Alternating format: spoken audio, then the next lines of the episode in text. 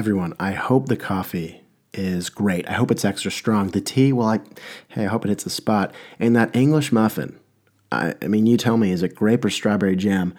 Either way, it's the Monday morning, and well, this is the Monday morning commute podcast. My name is John, and well, here's my thing, everyone. Let's have a great day. Uh, this weekend was full of entertainment for me, and I really want to get into that. But first, I want you to I want to preface the environment I'm in right now, and, I, and it starts about 30 minutes ago. I was actually shirtless in the kitchen. Um, I had I what hold on, Fruit of the Loom boxer briefs, uh, some Under Armour athletic shorts. Um, I had a had a Padres hat on. This very one. If you, if you follow me on Instagram and Twitter, right? It's going to be Here's My Thing podcast, Twitter, and then John underscore Aristotle on Instagram. But if you follow my social media, I'll put a video and you could see literally what I was wearing. But I kid you not, I'm, I'm in my kitchen, like I said, shirtless, Fruit of the Loom boxer briefs, Under Armour shorts, and a Padres hat. Uh, it is a new, it's a 5950 new era cap, 7 3 eighths, and I had it on backwards. Why I had it on backwards, I don't know. That's not really my thing but I was on backwards and I was eating a DiGiorno's rising crust, a sausage and pepperoni pizza that was way too hot to be eaten. And here's the thing I wasn't even hungry. I literally don't know why, but it was so hot, but I kept eating it. I just kept shoving it in my face to the point where I literally I burned my mouth, but I kept eating, but I kept eating. I felt like a champion just powering through. But then I realized midway, I'm hurting my body. I'm powering through and I'm showing great will and determination, but at what cost? And so I did what any champion would do, and I called an audible and I went into the fridge and I grabbed a, a, a jar of uh, um, shredded. And I figured the, the logic was oh, they're cold, it'll help cool down the pizza, and I can still eat it. Okay, I can see where I'm going with that. I then convinced myself that it was appropriate to put cold pepperoncinis on a pizza which I did. Did it work? Not really. It, it helped, but it was still really hot. I still ate a lot of it. Was it good? Not bad. Would I do it again? Yes, but I wouldn't tell anyone. I'm a little ashamed.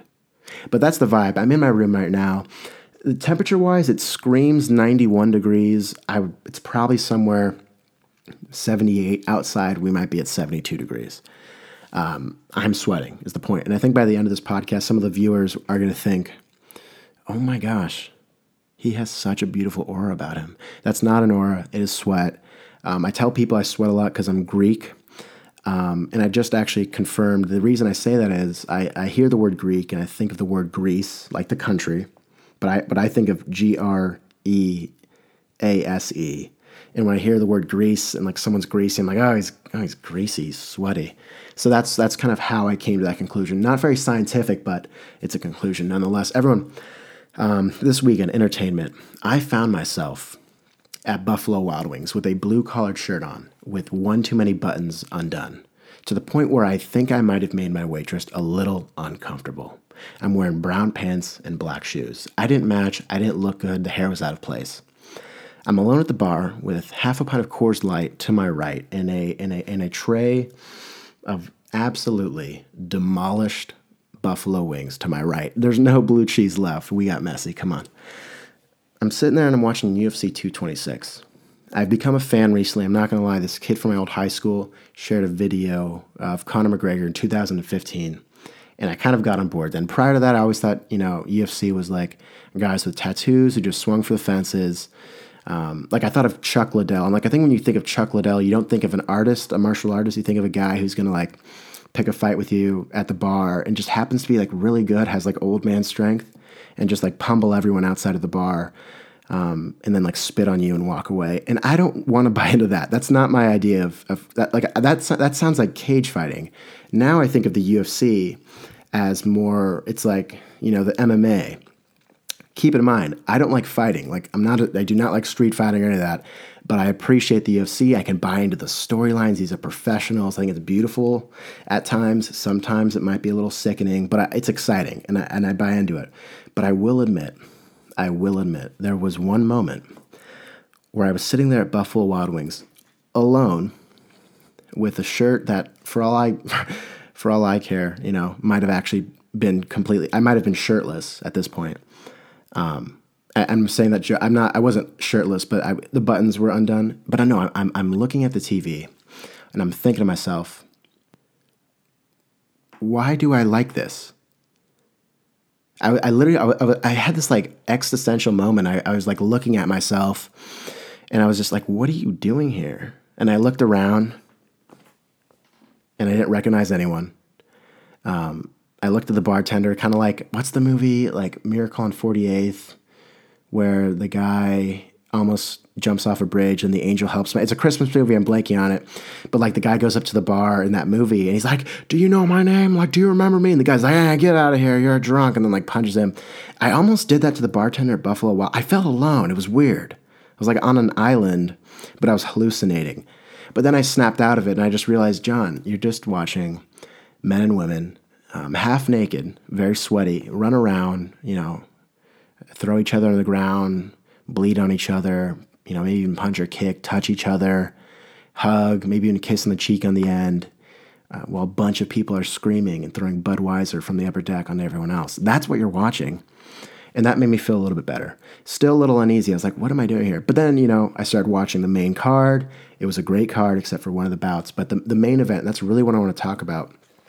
Um, and and it's it's a cool story. I, I, personally think it's a cool story. And this is this has nothing to do with the fighting in general. It's more of an experience I had. I, I left the very Buffalo Wild Wings one year ago, almost to the day. I was also alone at that time, but I wasn't wearing a shirt. I didn't feel weirded out while I was there.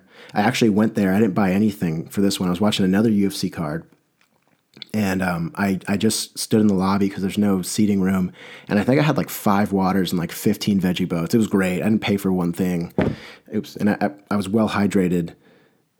I was well hydrated and I got my like veggie supply and veggie intake for the week. So it was, and I, and, and it's a great entertainment. But no, I, I leave that Buffalo Wild Wings almost a year ago to the day.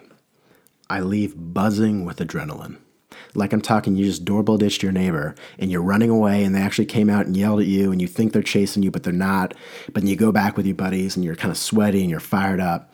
Um, that's what I left with. And I'm on the phone with my friend Jake, and, and he, he watched it as well. And we just saw this man named Daniel Cormier get knocked out by Jon Jones in spectacular fashion. I was a little bummed, though I wanted Cormier, but it was unbelievable.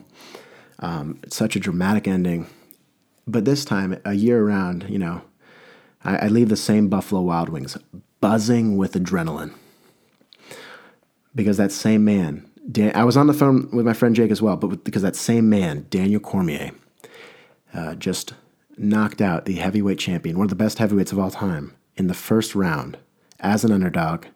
Everyone called him a fake champion at light heavyweight, but he just defeated arguably the most accomplished heavyweight of all time in the first round my jaw dropped. I kid you not. I had to have someone pick up my jaw. It was down for about 30 seconds. Um, it was a little awkward. I had befriended a man named Taylor who was from Cleveland, where the champion who lost was from.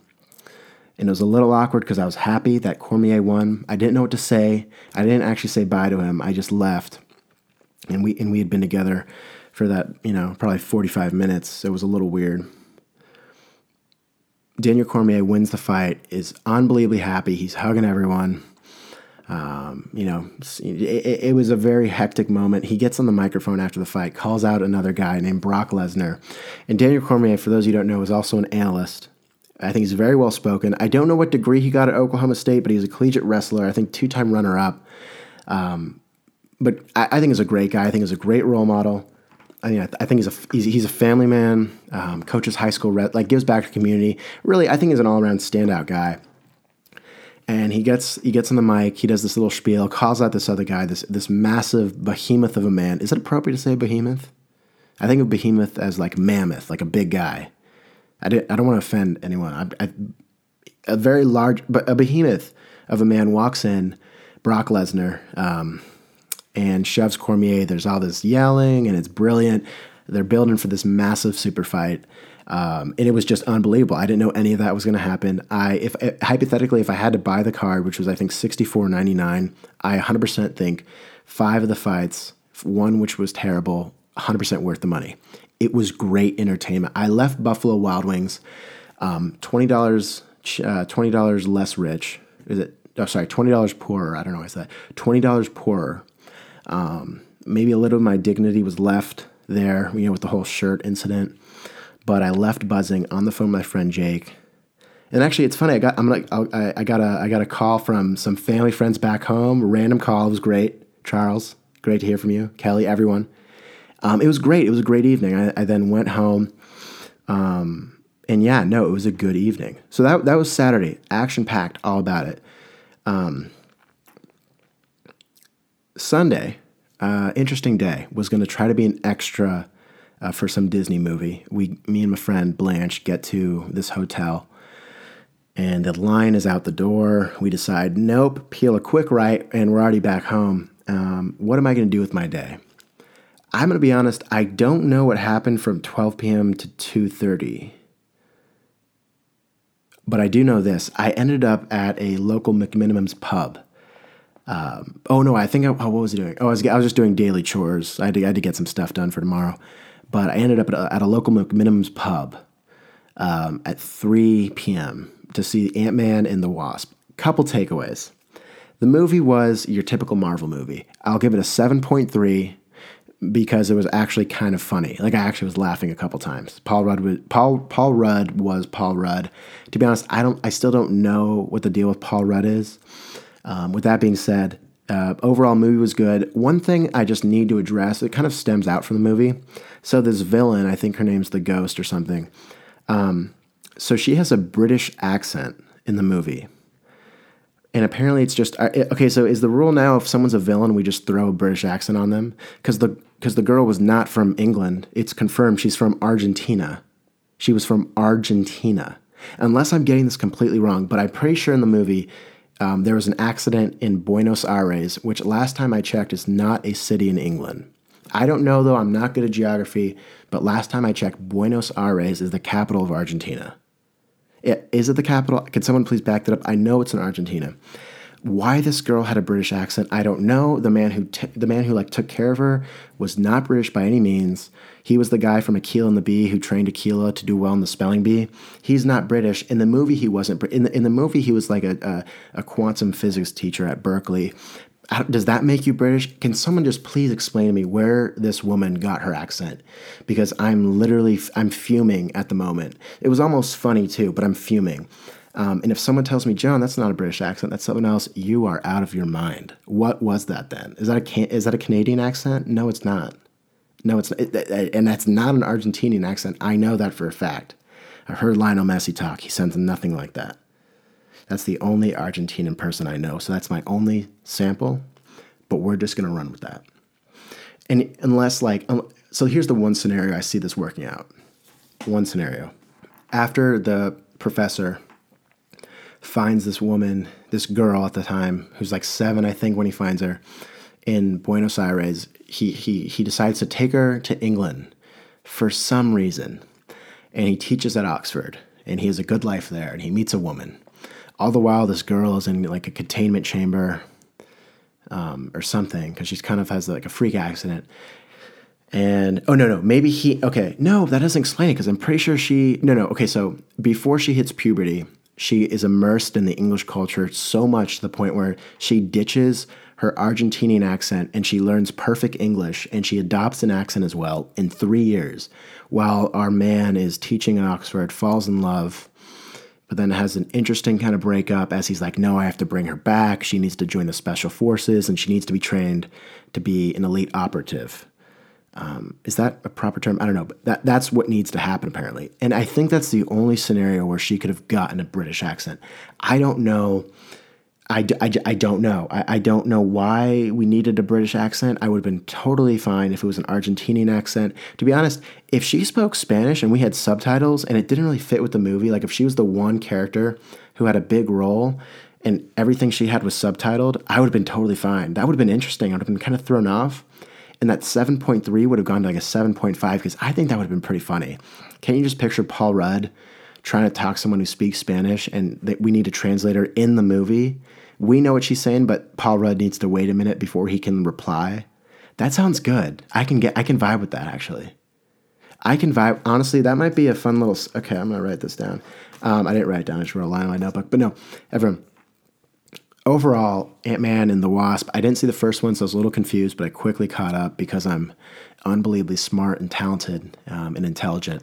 So I was able to pick up on the plot line. Um, but you know, it was a good movie. No, I'm kidding, everyone. I'm kidding. No, but it was a good movie. I would say. Um, overall, would I recommend someone see it? Yes. Why not? Matinee. It was five dollars for a ticket. Come on, like.